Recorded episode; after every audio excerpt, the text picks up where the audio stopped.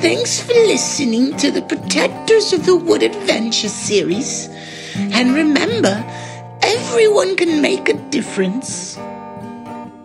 The Protectors of the Wood Adventure series, episode number 148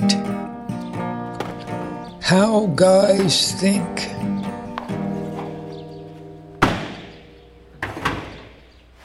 Abby and Jeremy helped Chi Chi load the chipper into the trailer. The heat was overpowering. After Chi Chi drove off, Abby and Jeremy stood in silence. Finally, Abby spoke sarcastically. Well, thanks, Jeremy. See you later. She hadn't intended to sound sarcastic, but she felt that it came out that way. She turned to go. Wait, can we talk for a minute? You know we're not supposed to socialize in the churchyard, much less here. I'm not free to chat. Well, walk into the back as if we're working. Abby couldn't find a reason to say no, so she followed him into the privet fort. He turned to face her. Well, I can see you're mad at me. What is it? Is that so hard to see? You say you'll follow me anywhere, but you don't even say hello. You're cold. You don't bring my stuff. You ignore me. Isn't that enough? But, Abby, what would happen if we give the impression of being a couple? Maybe I'm wrong, but but I think what we're doing here would fall apart. At least that's a fair possibility. We can't date or even get to know each other in that way. There are close friends who would be hurt. But I'm supposed to think like that. I'm not psychic. That's not how guys think. When a guy says that, you know, it means that he doesn't like her that much. You're wrong there. You don't really know how I feel about you. It's just that it's all wrapped up in what we're doing. You're the leader. Without you, we're nothing. My job is to be, well, kind of like your lieutenant. Same as Phoebe, George, Stephanie, Eddie, Sarah. Others join all the time. Isaiah and Ishmael and Callie too. We're we're your team. You're the only one who knows what we're really doing. And we can't just throw this away. Isaiah's smarter than me. So are the rest of you. It's not about being smart. Isaiah has somewhat of a different job. That's all. We really do care about each other. Please, let's not forget that. They fell into each other and embraced. They both knew they would not kiss, but they held each other tight. Abby closed her eyes. They stood that way for a few seconds. Suddenly, she heard two faint clicking sounds, immediately followed by a brief scraping noise. Her eyes were now wide open, but there was nothing unusual to see.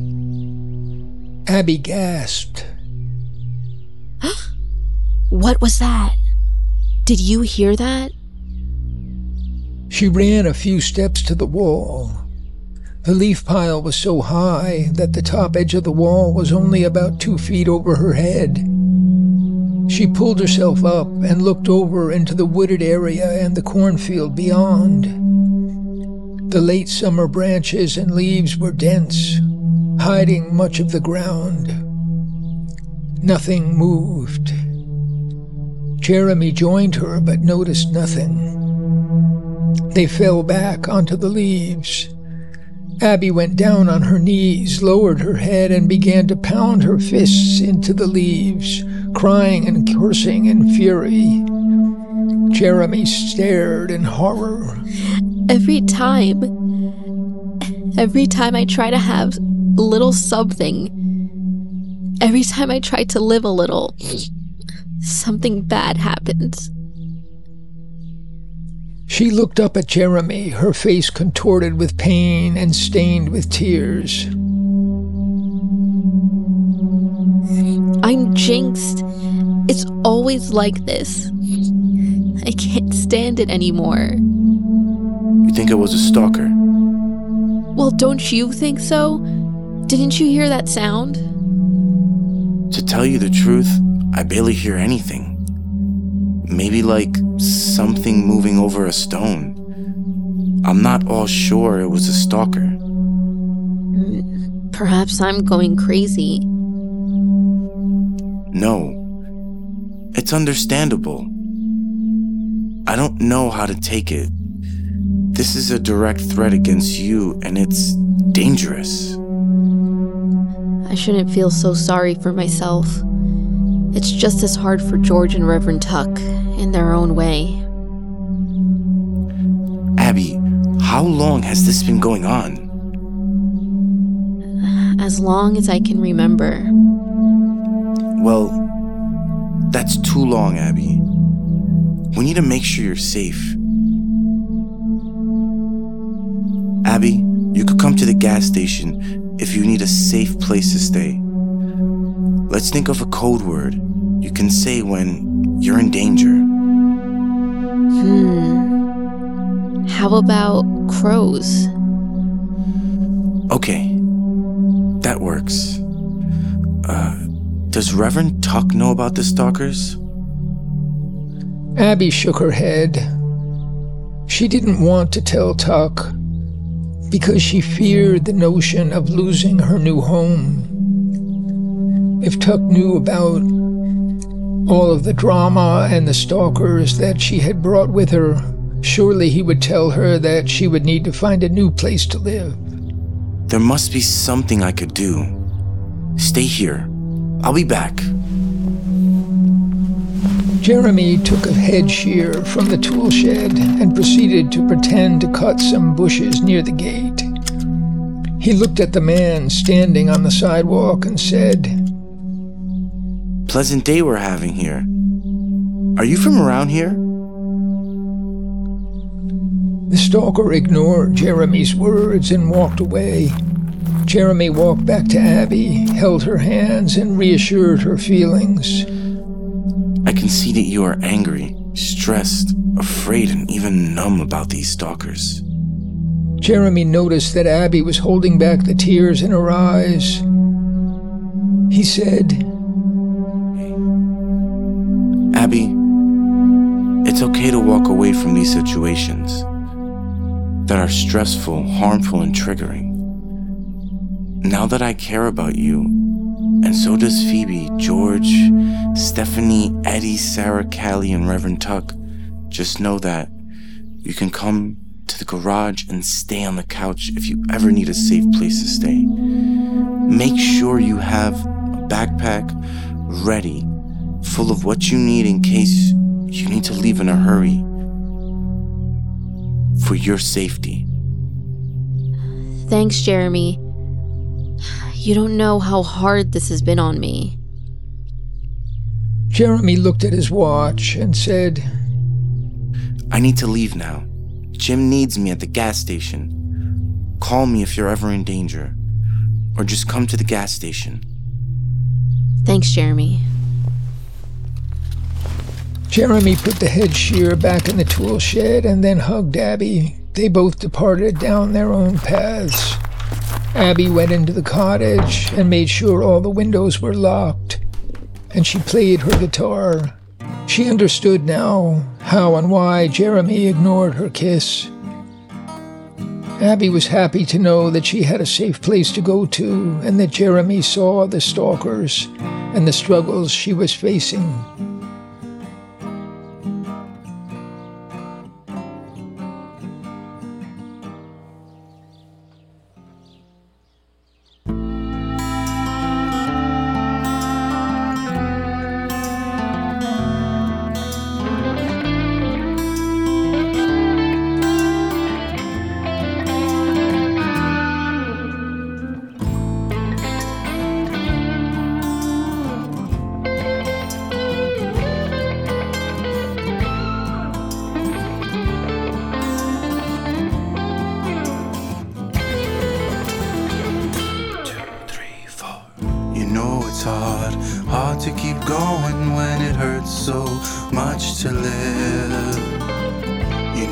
Takes so much more than all you've got to give.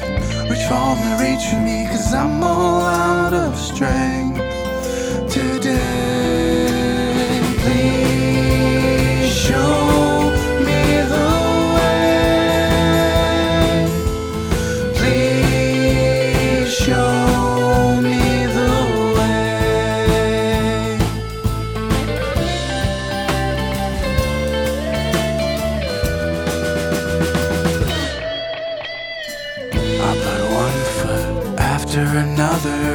just keep me going. Give me hope that it matters and I follow the way you're showing. Reach for me, reach for me, cause I'm all out of strength today.